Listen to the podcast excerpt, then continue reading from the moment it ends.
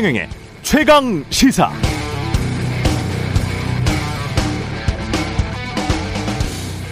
네, 백운규 전 산업자원부 장관 임기 남은 산하 공공기관장을 부당하게 물러나게 했다.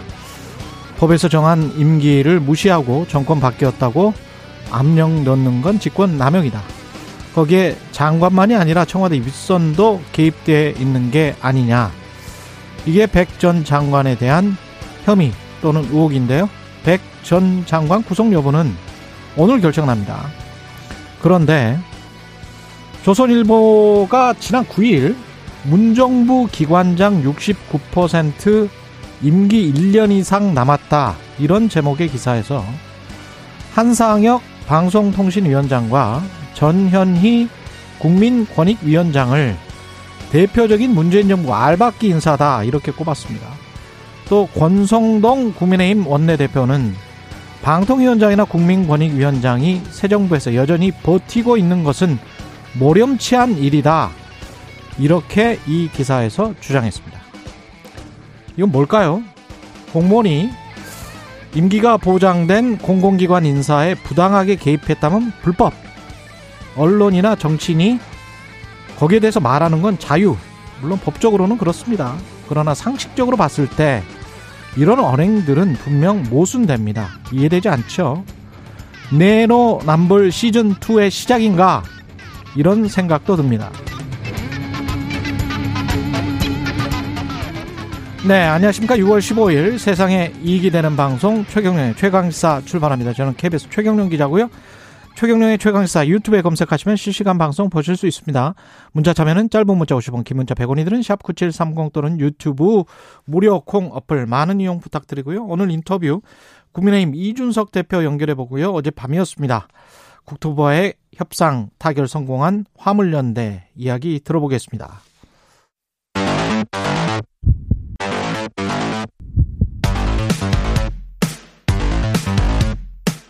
오늘 아침 가장 뜨거운 뉴스 뉴스 unboxing 네 뉴스 unboxing 시작합니다. 민동기 기자 김연아 평론가 나와 있습니다. 안녕하십니까? 안녕하십니까? 예, 다행입니다. 화물연대 파업이 일단 멈췄습니다. 네, 화물연대와 국토교통부가 일단 안전운임제를 지속 추진하기로 합의를 했습니다. 이에 따라 안전운임제는 올해 말로 일몰, 일몰되진 않게 됐고요. 예. 어, 화물연대는 총파업을 일단 중단을 했습니다. 어. 아, 화물연대는 늦게라도 정부에서 안전 운임을 폐지하지 않고 지속하겠다는 약속을 한 것에 대해서 환영한다는 입장을 밝혔고요. 집권 여당인 국민의힘도 화물연대와의 대화에 응해주기를 촉구한다고 밝혔습니다. 아, 일단 화물연대가 국토부와 안전운임제 지속 추진을 합의는 했기 때문에 고비는 좀 넘긴 것으로 보이는데요. 이 지속 추진이라는 표현이 상당히 좀 애매모호하지 않습니까? 예. 그래서 향후 양측이 구체적인 방법론을 둘러싸고 다시 줄다리기를 할 가능성이 좀 있는 것 같고요. 음. 특히 이제 핵심적인 부분이 국회에서 이거 논의를 잘 진행을 해야 될 거 아니겠습니까? 잘 진행이 될 것인지에 대해서는 좀 미지수인 것 같습니다. 특히 안전운임제 일몰을 폐지하려면 화물 자동차 운수 사업법을 개정을 해야 되는데 아, 이걸 국회에서 좀 제대로 진행을 할 수가 있겠느냐? 음. 지금 원구성 협상도 제대로 지금 못 하고 있는 그런 상황인데 이게 한 가지 변수가 지금 될 것 같습니다. 예. 그 지금 합의가 된 것이 좀 애매한 부분이 있죠. 그래서 당장 이제 그 지금 일몰제를 어, 폐지하는 것 자체는 피해 보자라는 이제 큰 틀인 것이고 그리고 나머지 이제 안전운임제를 적용하는 대상을 확대하는 걸로 한번 생각해 보자 뭐 이런 거고 그다음에 이제 이와 관련돼서 이제 유가가 너무 많이 올랐기 때문에 경유 가격이 올랐기 때문에 유가 보조금이나 이런 거를 인상하는 걸로 좀 보조해 보자 뭐 이 정도인데 일몰제는 일단 연장을 하는 거죠. 그건 이제 또 논의를 한다는 거죠. 논의를 한다. 왜냐하면 그렇습니다. 또 그거는 국회에서 법 개정을 해야 될 사안인데 예. 문제는 이제 그걸 정부가 이제 법 개정을 또 어, 완결 지을 수는 없는 것인데다가 음, 음. 원래 일몰제 도입할 때 전제가 있었어요. 뭐냐면 어 이게 국회가 일몰 1년 전까지 어 정부가 운영 성과를 평가해 국회에 이제 보고서를 제출을 하도록 하고 그다음에 이걸 바탕으로 제도 지속 여부를 결정하도록 했는데 지금 선거 치르고 뭐고 하다 보니까 그렇죠. 아, 올해 5월 달에야 화주, 운송사업자, 차주 이렇게 모이는 토론회가 개최가 되는 등의 전체 절차가 지연이 된 상황이거든요. 그럼 이거를 지금 마무리를 져야 되지 않습니까? 이 절차 자체는. 예. 그리고 이 절차에서 안전운임제에 대한 어떤 효과라든가 어떤 그런 것들을 평가를 하게 될 것이고 그걸 토대로 국회가 논의를 해야 될 것인데 그 국회 논의 과정에 이번에 협상 결과가 반영이 되는 거죠. 음. 그러니까 이런 구조로 간다고 하면은 일단 이 합의가 어쨌든 완전히 좀 이 화물연대 입장에서도 100% 만족스러운 그런 합의는 또 아닙니다. 그리고 국토부가 다 약속해 줄 수 있는 것도 아니고 하지만 그럼에도 불구하고 화물연대 파업이 지금 경제 상황에 너무 많은 영향을 미치고 있는 것이고 그리고 어쨌든 이것을 어, 국토부가 어떤 사안이든 간에 이전 정권에서부터 쭉 이어져 온 태도를 유지하는 한에서 사실 추진을 해 나가야 되는 거거든요. 예. 그런 점에서 일단 이렇게 마무리된 건 다행이지만 음. 마무리된 거에 더해서 더 중요한 거는 앞으로 이런 방향으로 화물 노동자들의 기본적인 어떤 어 뭐랄까요 삶의 어떤 질의 개선이나 이런 것들을 중점에 놓고 제도 개선을 해나가야 된다라는 게 중요한 것이죠. 근데 국민의힘 입장이 상당히 중요한 게요. 예. 이번에 화물연대하고 국토부랑 이 합의를 할 때, 어, 이 안전 운임제 자체에 대해서는 국민의힘이 입장을 밝힌 게 없습니다. 어. 그러니까 화물연대 파업에 대해서는 굉장히 경제에 악영향을 미친다면서 중단을 요구를 했었는데, 예.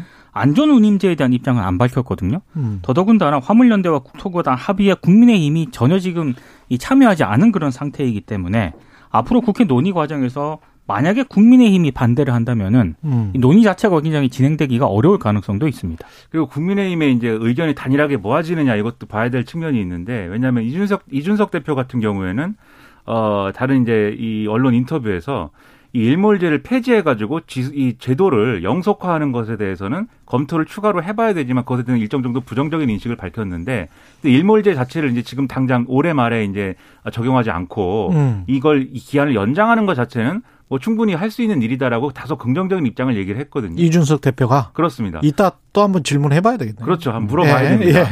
근데 또 이 지금까지 이제 협상이 왔다 갔다 하는 또 흐름을 보면은 화물연대가 지난 4차 교섭 때 이제 이게 합의가 안 된 상황에서 밝혔던 입장이 국민의힘에서 반대해가지고 이게 엎어진 거다 이 얘기를 하잖아요. 음. 그러면 이게 국민의힘이 공식적으로 어떤 입장을 뭐 얘기하거나 이런 뭐 그림은 아니었을지라도 내부에 이제 어쨌든 화주 단체라든가 이런 쪽의 입장을 대변하고픈 어떤 그런 정치적 흐름도 있을 수 있는 것이지 않겠습니까? 예. 그래서 여기서 또 이 합의를 놓고 앞으로 이제 국민의힘 지도부가 어- 얼마나 지도력을 발휘할 것인지 음. 이런 것들도 상당한 변수가 되는 거죠. 그 화물연대가 국회 원구성 급사 이 구성이 계속 난항으로 지금 지연이 되다 보니까 예.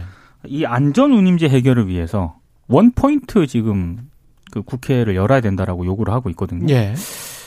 가능성이 그렇게 높지는 않아 보입니다. 음. 원구성이라는 게 사실 화물연대가 요 화물연대가 요구하는 것은 이제 우리 일반 서민과 화물 노동자들에게 중요하고 경제적인 어떤. 파급력에 대해서 중요한 문제지만 그렇긴 하죠. 국회의원들에게 가장 중요한 그보다 더 중요한 게 원구성 누가 상임위원장 하느냐 어 이 각 각 당이 몇 개씩 가져가느냐 법사위 누가 하느냐 세상에서 제일 문제 제- 제일 중요한 문제 아닙니까 지금 예. 그래서 이걸 기대하기가 조금 어려운 상황이다라고 음, 생각을 하지만 뭐. 어쨌든 시간이 조금 있긴 있는 거예요 일몰제 예. 폐지가 이제 현실화 되기까지는 음. 그 시간 내에 합리적인 대응 대안을 내놓기를 바라고 뭐 제도를 뭐 일몰제 폐지를 해가지고 제도를 뭐 영속하지 않는다고 하더라도 예를 들면 일몰제가 적용돼 있는데 일몰제가 계속 연장되는 그런 제도들도 있습니다.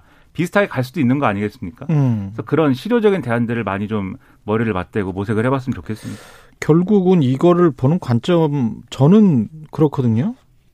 이 기업 이익이냐 아니면 이게 사실상의 운전하는 운전 기사들이잖아요. 지입 지입 차주들이 네. 예. 그 사람들의 이익이냐 거기에서 중간에서 정부가 어떤 스탠스를 취하느냐 어떻게 조정하느냐 그 문제인 것 같아요. 근데 그렇습니다. 이게 뭐 인플레이션이랄지 이런 지난번에도 한 번 이런 말씀 드렸었는데 그런 비용 문제가 나왔을 때 기업이 소비자에게 부과하거나 기업이 뭐 비용 상승 때문에 건설사들이 뭐 올릴 수밖에 없다 분양가 이거는 당연한 시장 경제라고 이야기를 하잖아요. 그러면 인플레이션 때문에 경유값이 올라서 비용이 더 늘어나니 거기에 관해서 운임비를 더 달라. 시장 경제인데. 그렇죠. 그리고 이제 어, 화물 시장 경제예요, 그냥. 예. 그렇죠. 그 원래 이제 화물 노동자들이 음. 여러모로 어렵다. 그래서 음. 이제 운임을 좀 보장해 줘야 된다라는 주장은 과거에 이제 뭐 예를 들면 뭐 표준 요율제라든지 예. 이게 무슨 기준을 정해달라라는 거에 가까웠습니다. 그래서 화물 노동자들이 특수고용 노동 상태이고 법적으로는 자영업자다 보니까 각기 제각기 이제 그 화물 운송 비용을 계약을 막 하는 그런 상황이 되면은 그렇게 되면 중간에서 이제 주선업자들이 가져가는 어떤 그런 수수료라든가 이런 부담도 있고 결국은 자기 살 깎아먹기식 경쟁으로 이게 상당히 어려워진다라는 개념들이 있었는데 근데 이게 너무 화물 노동자들의 처지를 개선해 달라라는 요구로만 비춰지고 이게 무슨 뭐 그렇죠. 그런 얘기가 되다 보니까 언론에서 자꾸 그 이 파업이나 뭐 이런 것들을 무슨 억지 부리는 것처럼 이야기를 하거나 그렇게 파업만 했다고 하면 국가 경제 이야기를 하는데 저는 그게 이런 식으로 보도하는 언론들은 서구 선진국에서는 진짜 없거든요. 그러니까 화물 그렇죠. 노동자 입장에서는 생존의 문제죠. 아니 그러니까 생존의 문제를 넘어서 객관적으로 그냥 서로 간의 이익의 문제잖아요. 그렇습니다. 이익과 이익이 그냥 부딪혔는데 그러면 정부는 최대한 그 이익에서 아 어느 정도 조정하고 서로 간에 협상하고 타협하는 거 중재하는 거 그게 이제 정부의 역할이잖아요. 그렇죠. 그래서 이런 네. 얘기가 안 먹히고 음. 여론이 안 좋다 보니까 들고 나온 틀이 그래서 안전 운임제예요. 그렇죠. 화물 노동자들이 적은 운임을 받게 되면 예. 과속, 과적, 과로의 문제에서 어, 자유로워질 수 없고 음. 그러면 도로를 이동하는 모든 사람들이 위험해질 수 있는 거 아니냐. 예. 그런 차원의 논의도 있다고 하면은 당연히 지금 말씀하신 대로 음. 정부의 역할을 했어야 되는 거거든요. 예. 이런 부분에서는 그동안의 과정이 좀 아쉽다 이런 생각입니다. 예, 정부와 국회의 역할 기대하고요. 한국 경제가 지금 복합 위기에 빠진 것 같다, 빠질 것 같다. 추경호 어, 기획재정부 장관의 이야기입니다. 이제 그렇게 진단을 했는데요. 예. 그렇게 진단을 할 수밖에 없는 상황입니다. 왜냐하면 음. 코스피가 1년 7개월 만에 2,500선 밑으로 일단 떨어졌고요. 30% 고점 대비 고점이 한 3,300 됐거든요. 그렇습니다. 예. 예. 저도 2,500선 밑으로 떨어진 건 굉장히 오랜만에 보는 것 같습니다. 음. 원달러 환율은 장중 연고점을 기록을 했습니다. 그리고 예. 어제도 금융시장은 인플레이션하고 미 연준의 giant step 공포에서 빠져나오질 못하고 있는 그런 상황인데 어, 어느 언론 보도를 보니까 지난해 개당 8천만 원을 웃돌았던 비트코인 가격 있지 않습니까? 예. 이것도 3천만 원 밑으로 떨어졌다라고 합니다. 음. 근데 사실상 코로나19 발생 이후에 시중에 넘치는 유동성을 타고 부풀었던 자산 거품이 본격적으로 꺼지고 있는 것 아니냐 이런 분석도 나오고 있고요. 어, 이렇게 되면은 경기 부양을 위해 풀었던 유동성 회수는 예고된 수순이지만 어, 지금 굉장히 좀 예상치 못한 변수 가운데 하나가 전쟁으로 인한 고물가와 고강도 긴축과 같은 이런 충격이 계속 나타나고 있는 거 아니겠습니까? 그래서 세계 경제가 스태그플레이션 가시권에 진입하고 있다 이런 전망이 나왔는데 어제 기획재정부가 비상경제 대응 TF 회의를 열고요.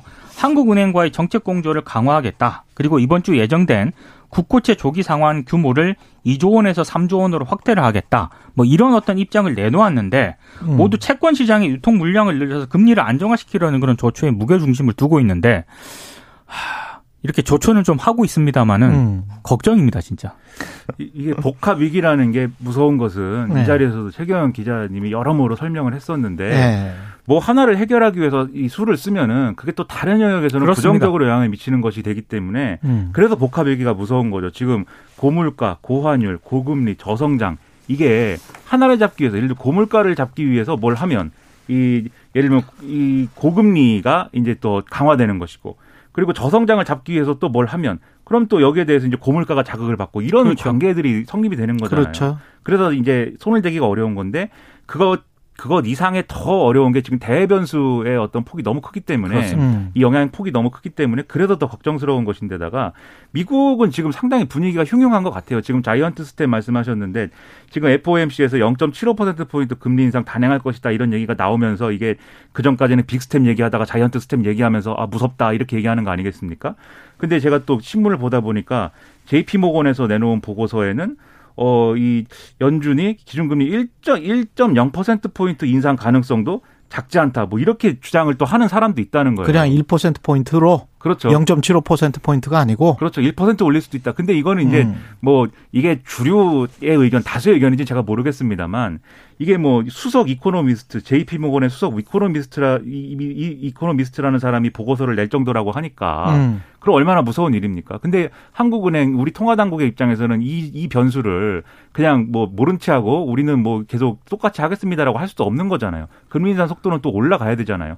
그러니까 여러모로 지금 걱정스러운 상황일 수밖에 없어요. 과장된 기사겠 지만 음. 또 아침에 신문을 읽다 보니까 어, 지금 금리가 너무 오르지 않습니까? 예. 그래서 연 영끌 그다음에 주택담보대출 했던 이 젊은 세대들 아, 만약에 한 350만 원의 수입을 가지고 있다. 예. 그러면 거의 한 300만 원 가까이를 지금 빚 갚는 데 써야 되는 어? 그런 상황이 올 수도 있다. 그러면 이제 물가가 오르고 이러면은 이 사람들 생활을 어떻게 하느냐. 뭐 이런 취지의 기사도 있더라고요. 근데 나는 그 우리 언론들 좀 이상한 게 말이죠. 그때 DSR 규제 하라고 저는 계속 주장을 해왔었는데 네. 그때는 DSR 규제 풀어라고 했잖아요. 그 맞습니다. 호황기 때는. 네. 미래 소득까지 반영해 가지고 풀어야 된다고 그랬죠. 제가 경제쇼 진행하면서 경제쇼 그 말미 정도부터 이게 지금 이제는 부채 관리 들어가야 됩니다. 라고 이야기를 했었던 게 있는데 2020년 가을 정도부터 제가 그 이야기를 했습니다. 부채 관리는 들어가야 된다. 지금 시점에 부채 관리 들어가지 않으면 나중에 큰 코 다친다. 근데 지금 그 상황이 나온 것이고, 근데 또 지금 상황에서 또 너무 또 위기를 과장할 필요는 저는 또 없다고 봐요. 경제는 너무 다면적이기 때문에 뭐 래리 서머스처럼 인플레이션이 너무 심하게 올 것이기 때문에 지난해 가을부터 그냥 막 아, 지난해 거의 봄부터죠. 그렇죠. 2021년 봄부터 서머스 교수 같은 경우는 인플레이션 크게 올 수 있기 때문에 과감하게 금리 올려라 이렇게 주장을 했었던 분이 있고 그다음에 버냉키 연준 전 연준 의장 같은 경우는 지금도 그냥 soft landing 할 수도 있다. 미국 경제가 그냥 경기 불황 이게 스태그플레이션도 정의를 명확히 해야 돼요. 그러니까 경기 침체와 인플레이션이 같이 온다는 음. 건데 경기 침체라는 게 마이너스 성장을 하는 거거든요. 마이너스 성장까지 갈까? 저 거기에 관해서는 저는 의구심 의구심을 가지고 있어요. 경제 성장률이 마이너스까지 갈까? 물론 성장률이 둔화될 거는 명확하게 그렇죠. 그렇죠. 보이죠. 그런 측면들이 있고 그 다음에 지금 저 크게 역사적으로 크게 한번 봐봅시다. 크게 한번 봐보면 있잖아요. 2008년 금융위기 때 우리가 이제 부도가 날 것 같다 이런 상황이 이제 부도를 제일 걱정하는 거잖아요. 그러면 신용이 아주 좋은 기업의 채권과 신용이 아주 나쁜 정크 본드라고 하잖아요. 쓰레기 본드. 이 정크 본드 이 채권의 차이가 있거든요. 그 차이 이게 high yield spread인데 그 차이가 어 금융위기 때는 막 20% 그랬어요. 음. 20% 그랬다니까. 그 차이가 그러니까 20% 프리미엄을 더 줘야 내가 채권을 발행할 수 있는 거예요. 그러면 다 망하란 이야기지. 그렇죠. 음. 다 망하란 이야기죠. 근데 그게 그 지난번에 2020년 그 초때 있잖아요. 금융시장이 막 벼락을 쳤을 때 코로나19 사태 때 그때 10% 조금 못 미쳤거든요. 지금 현재 상황 제가 오늘 찾아보고 왔어요. 그래서 연준 홈페이지 가가지고 찾아보고 왔는데 5%가 아직 안 됐어요. 네. 음. 5%가 아직 안 됐습니다. 그러니까 6% 정도 가면 혹시 좀 그 전문가들이 위험 위험할 수 있을 것 같다. 좀 관리해야 될 것 같다. 뭐 이런 이야기를 하는 건데 5% 정도 안 됐, 5%가 아직은 안 됐기 때문에 그런 측면이 있다. 근데 한국은 지금 다른 걸 보면 한국이 우리가 문재인 정부 때 한국이 부도 뭐 이런 이야기 할 때 CDS 프리미엄이라는 이야기를 좀 들어보셨을 거예요. 그렇죠. 국가별로 어 미국 같이 완벽하게 거의 부도가 안 날 나라에다가 다른 나라들은 그러면 얼마나 부도가 날까? 거기에 위험 그 rate 네네네. 예 금리를 좀 더 하는 거죠. 그게 높아지면 높아질수록 안 좋은 거 아니겠습니까? 그렇습니다. 근데 한국 같은 경우에 이번 상황에서 지금 상승률이 최근에 보니까 140, 164%나 증가했네. 어. 그러니까 많이 증가한 거는 사실이지만 아직도 CDS 프리미엄이 뭐, 뭐, 우리가 망할 것 같은 그런 수준이다. 그건 전혀 아닙니다. 예, 오랜 오랜만에 듣는 지표예요. 왜냐하면 예, 이렇게 전혀 금융- 아닙니다. 금융 예. 불안정이나 이런 게 심할 때는 예. 저 CDS 프리미엄하고 그다음에 변동성 지수하고 이런 지표가 얼마가 됐다라는 게 예. 아예 안 뉴스에. 많이 아, 뉴스에 많이 또 나왔는데 그렇죠. 근데 지금은 이제 전혀 말을 안 하고 있는데 그렇죠. 왜 그런지도 모르겠지만 그러니까 차분차분히 숫자로 놓고 보면 물론 위기 상황인 건 맞고 우리가 변동 금리를 변동 금리 대출을 이용하시는 분들이 가게든 기업이든 많은 거는 사실이에요. 그래서 조금 안 좋은 거는 사실이지만 위기 관리를 잘 해 나가면 아직은 시간이 있으니까 차츰차츰 해보자고요. 이거를 너무 또 언론이 그러니까 대비를 잘하면 뭐, 됨- 뭐 어떻게. 된다. 스태그플레이션이 과- 막 온다. 뭐 이렇게 좋은 말씀입니다. 예 네. 속단할 필요는 없습니다. 그 이제 예. 워낙 상황이 이렇게 되다 보니까 이제는 그러니까 또 전문가들의 발언을 인용해가지고 기사를 또 쓰는데 언론이 그렇죠. 뭐 그럴 수밖에 없는 거긴 한데 예. 전문가들의 논의도 이렇게 되다 보니까 어, 그걸 언제부터 잘못된 거냐를 또 따지는 그런 상황이기도 한데 이게 결국 음. 2008년 얘기까지 막 가고 그러더라고요. 그렇죠. 2008년 금융위기 때 돈 네. 푸는 것까지는 좋았는데 빨리 그거를 마무리했어야 됐다. 뭐 질질 끌다가 코로나19까지 와가지고 더 조기에 종료할 수 없게 됐고 그러다가 러시아 러시아 우크라이나 침공도 있고 근데 이거를 언제부터 잘못됐느냐를 뭐 따지고 이런 거는 뭐이 이 교수들의 영역으로 아닌 거고 거죠. 그렇죠. 그렇죠. 지금 대책이 있어야 되는데 예. 그럼 어떤 대책들이 가능한 거냐에 대해서 윤석열 대통령은 공급 사이드에 서 물가 상승 요인이 나오는 거기 때문에 음. 정부가 할 수 있는 조치들을 다 취하려고 한다 이렇게 얘기를 했거든요. 그렇죠. 그리고 우리가 기대감을 갖고 정부 조치를 좀 봐야 되겠는데 음. 일단 거론이 되는 대책들은 몇 가지가 있는 것 같습니다. 그래서 뭐 수입품에 붙는 세금을 낮춘다든지 그다음에 뭐 할당 관세를 더 늘린다든지 그리고 이제 뭐 유류세를 전액 감면하는 데까지 한번 고려를 해본다든지 뭐 일부 이제 법 개정 없이 할 수 있는 한도인 37%까지 깎아주는 거 여기까지는 일단 한다고 하는데 음. 그런 것들이 논의가 되고 있는데 근데 오늘 언론 보도를 쭉 보면은 이런 것들도 어떤 어, 큰 어떤 효과를 거둘 수 있는 음. 그런 대책까지는 아니다. 상당히 걱정스럽다는 얘기도 그렇죠. 있거든요. 네. 예. 그래서 대책도 그러니까 지금 상황이 우리가 우려할 만한 뭐 그런 상황까지 엄청난 위협까지는 아니라 할지라도 예. 정부가 대책을 좀 잘 세워서 효과적으로 대응하는 것이 좋겠습니다. 우리가 오늘 사실은 특별하게 56분까지 할 수 있게 됐는데 분명히 시간이 부족할 거라고 내가 그랬잖아요. 일단 날씨 이야기부터 좀 듣고 다시 이야기 나누겠습니다. 예. 오늘 하루 이슈의 중심. 당신의 아침을 책임지는 직격 인터뷰. 여러분은 지금 KBS 일라디오 최경영의 최강 시사와 함께하고 계십니다. 예, 뉴스 unboxing 계속하겠습니다. 윤석열 대통령의 부인 배우자 김건희 여사 경남 김해 봉화마을을 찾을 때 옆에 있었던 그 사람 누구냐? 네. 뭐 그거 가지고 계속 언론이 보도하고 있습니다. 어제 하루 종일 시끄러웠는데요. 예. 일단 김건희 여사의 지인이고 대학 교수라는 게 음. 아, 대통령실 측의 입장입니다. 예. 아, 이 여성은 충남대 무용학과 김모 겸임 교수로 확인이 됐고요. 겸임 교수. 네, 윤 대통령의 대선 선대위와 인수위에서 활동을 했던 인물입니다. 아, 그리고 김건희 여사가 대표로 있었던 코바나 컨텐츠 임원을 맡기도 했었고요. 예. 아, 강신업 변호사와 함께 그 김건희 여사 팬클럽 건희사랑 회장인 강, 강신업 변호사와 함께 예. 아, 지난해 열린 대한민국 장애인 국제 무용제의 조직위원회에 또 이름을 올리기도 했던 그런 인물입니다. 최, 이때는 최 측근이네요. 그렇습니다. 예. 이때는 코바나 전무라는 또 직함을 사용을 했다라고 하는데요. 예. 일단 김건희 여사 공식 일정에 지인이 동행을 한 것과 관련해서 대통령실 입장은 처음부터 비공개 행사였고 공개할 생각이 없었다 이렇게 해명을 하기는 했습니다만 좀 문제가 있는 게요. 어 이걸 김건희 여사의 봉화마을 방문을 과연 비공개 행사로 볼 수가 있을 것인가? 여기에 대해서는 많은 언론들이 좀 비판을 하고 있습니다. 음. 대통령실 공동 취재단까지 꾸려지면 이건 공식 행사로 봐야 된다 이런 입장인 거고요. 그렇죠. 또 하나는 김건희 여사의 봉화마을 방문 취지와 관련이 없는 그런 지인이 대통령 경호처의 공식 경호와 의전 속에서 참배를 해도 되는 것인가? 이런, 이런 또 문제가 제기가 되고 있습니다. 예. 실제로 사전 신원 조회라든가 통보를 거치지 않은 사람이 행사 때 대통령이라든가 대통령 부인에게 근접하는 것은 엄격히 통제가 되고 있는데 그렇죠. 과연 그렇게 통제를 했는가 이런 또 부분이 논란이 되고 있고요.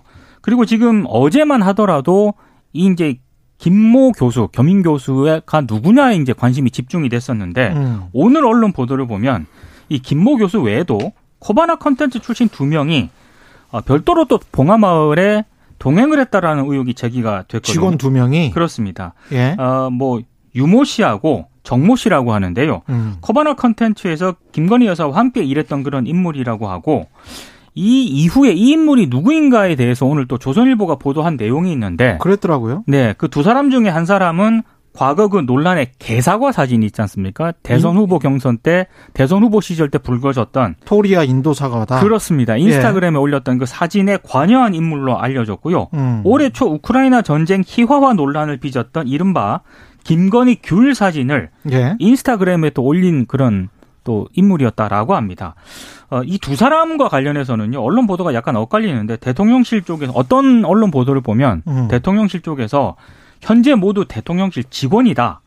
아, 이렇게 얘기를 하고 있고, 아, 대통령실 직원이다? 네, 이렇게 얘기를 한 대통령실 관계자도 있고요. 예. 오늘 조선일보 보도를 보면은, 어, 대통령실 채용 절차를 밟는 중인 것으로 알려졌다. 이렇게 보도가 되고 있거든요. 그러면 제2 부속실이 다시 살아난 거예요? 그렇게 될 것 같습니다. 뭐 부속실이 살아난 것까지는 아니겠지만 네. 그 역할을 이제 해야 되는 어떤 문제가 발생을 하고 있는 거죠. 이게 뭐냐면은 이게 영부인이라는 직책이 우리가 뭐 흔히 영부인이라고 뭐 윤석열 대통령 후보실에 영부인 말도 쓰지 말자 그랬지만 예. 아무튼 영부인이라는 직책은 공식적으로 선출된 바가 없는 거고 그래서 전 세계적으로 다 논란이 직책이에요 사실 그래가지고 이게 어디까지가 공적 활동이고 어디까지가 국가적으로 지원을 해야 되는 건지 애매모호한 부분들이 있는데 예.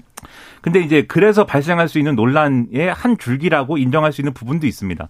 근데 좀 이게 여러모로 의심스럽고 우려가 되는 거는 지금 개사가 얘기하셨잖아요. 예. 인스타그램에 뭐 어- 어떤 사진을 올릴 것이냐, 그걸로 어떤 메시지를 전달할 것이냐. 이거는 대선 캠페인에서 굉장히 중요한 문제거든요. 그렇죠. 음. 근데 그 문제를 사실 김건희 여사와 가까운 몇몇 사람이 그냥 뭐 어, 선거 캠프의 주요한 어떤 큰 어떤 핵심적인 어떤 전략 단위하고 소통 없이 막 올려가지고 그게 논란이 되고 그런 것들이 수정되지 않고 계속 이어져온 그런 이 이력들이 있는 거잖아요. 예. 그러면 김건희 여사가 지금 굉장히 지금 광폭 행보를 하고 있는데 영부인으로서 이런 행보도 비슷한 방식으로 진행된다라고 하면 음. 그건 당연히 이제 뭐 비선 논란이라든지 이런 것들로 불이 붙을 수밖에 없는 그런 환경이 조성이 되죠. 그런 우려가 제기가 되니 그럼 이런 방식으로 하지 말고 김건희 여사에 가까운 사람들을 뭐 이렇게 어 청와대 청와대가 아니죠 이제 대통령실에 막 채용하고 뭐 이런 걸로 문제를 푼다기보다는 지금 말씀하신 대로 차라리 제2부속실 그냥 만들어라 만들어서 거기서 공식적으로 이런 행사나 이런 것들을 공개적으로 투명하게 투명하게 하면 되죠. 그렇죠. 그렇게 할 수 있도록 하라. 다만 그렇게 될 경우에는 그 사람들도 공무원이 돼서. 그렇죠. 예. 다만 그렇게 될 경우에는 제2부속실 안 만든다고 했던 대통령의 공약이라든가 언급 이런 것들에 대해서는 왜 에, 그, 그것을 이제 처리할 수밖에 없는지를 국민에게 설명하고 설득해라. 그러니까 이렇게 얘기가 되는 거거든요. 이렇게 예. 하면 되는데 예. 지금 이 문제에 대한 어떤 대응이나 어떤 언급되고 뭐 이런 것들이 뭐 이게 뭐 가짜 뉴스다부터 시작을 해서 별로 그렇게 바람직한 방향으로 이 어떤 해명이 되고 있지 않는 것 같거든요. 그 상당히 우려가 되고 지금 김건희 여사가 이를 둘러싼 논란이 이것뿐만 아닙니다. 지금 뭐 팬클럽 얘기도 있고 해가지고 팬클럽 뭐예요?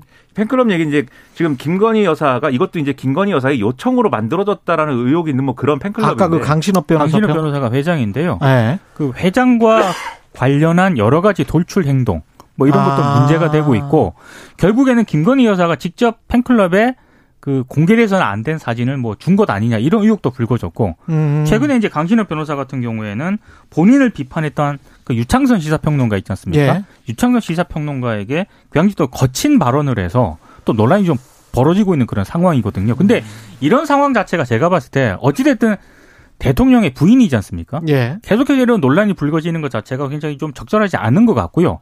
특히 대통령의 흔히 말하는 그 부인이 공식 일정을 갔는데 전직 어. 대통령의 어떤 그런 그 봉화 마을에 갔는데 예. 그 수행하는 사람들이 저 사람 누구야, 저 사람 누구야 이런 논란이 불거지는 것 자체가 대단히 비상식적이고 그렇죠. 정상적인 상황은 아닌 것 같습니다. 음. 김건희 여사의 활동이 이런 식으로 다 어떤 개인적 차원 그리고 사적인 차원을 기본으로 해서 이루어지고 있는 게 문제라는 말씀 드리는 건데 조선일보가 사설에서 이렇게 썼어요.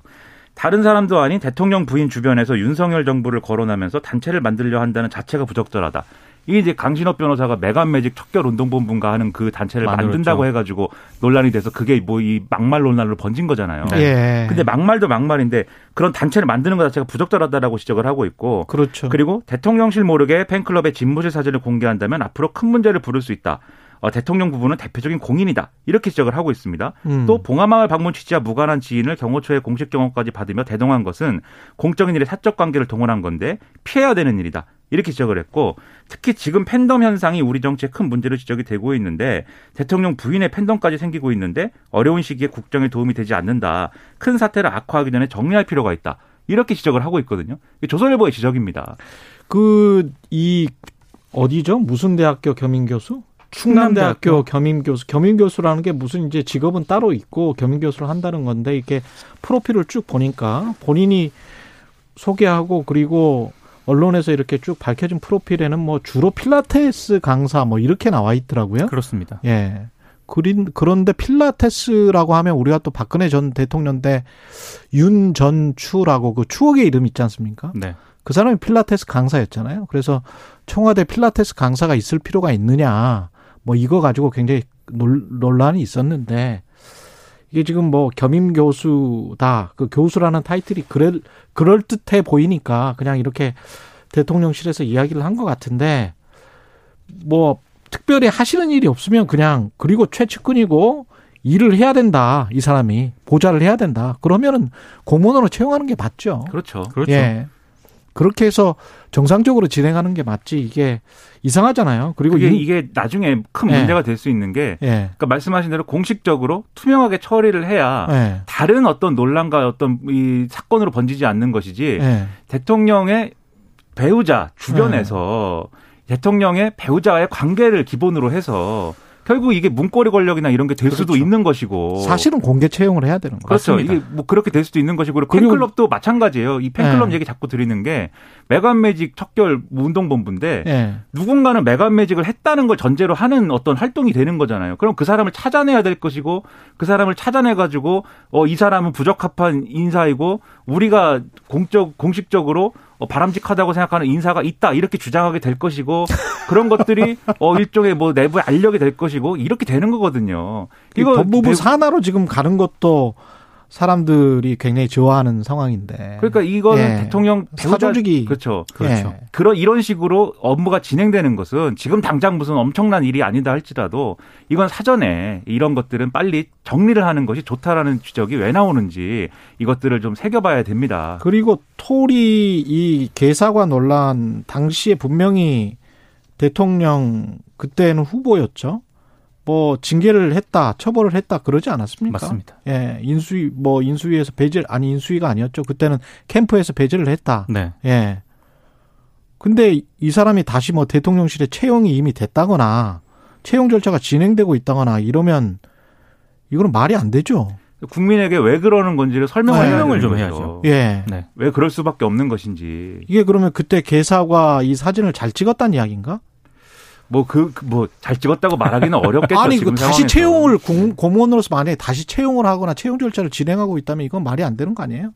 이제 그거도 여러모로 여러모로. 의구심을 가질 네. 수밖에 없고. 이 사람이 그 사람이라면 조선일보의 보도대로 네. 저는 납득하지 못하겠는데 대통령실 집무실 명칭은 용산 대통령실 뭐 이렇게 되는 겁니까? 그렇게 사실상 결정이 된 것 같습니다. 예. 온라인 선호도 조사 결과 예. 과반을 득표한 명칭이 없었다라고 하고요. 음. 그리고 어 최종 후보 다섯 개가 이제 최종 후보작이 됐는데 말씀을 드리면 국민의 집, 국민청사, 민음청사, 바른누리, 이태원로 22였습니다. 선호도 조사에서는요, 이태원로 22가 32.1%로 1위를 차지했다라고 하는데요. 근데 이게 좀 다섯 개 후보작이 최종 후보로 선출이 됐지 않습니까? 근데 여론이 별로 안 좋았던 것 같습니다. 일단 국민의 집은 영어로 뭐 인민으로 해석이 된다는 그런 지적이 있었고 예. 국민의힘과 너무 비슷한 것 아니냐 이런 음. 지적도 있었고요. 바른누리는 바른정당과 새누리당의 결합을 떠올리게 한다 이런 지적도 있었습니다. 이태원로 22는 대통령실 명, 명칭으로는 좀 가볍지 않느냐 이런 평가도 받았다라고 하는데 근데 무엇보다 윤석열 대통령이 다섯 개 후보 있지 않습니까? 음. 모두 마음에 안 들었다고 합니다. 아니 이럴 거면은 용산 그 대통령- 대통령 실 네, 용대 이새 이름 예. 위원회까지 꾸려갖고 선정했는데 선정을. 왜 했고 거기 들어간 비용은 뭐 어떻게 되는 거고 상당히 좀 의문입니다.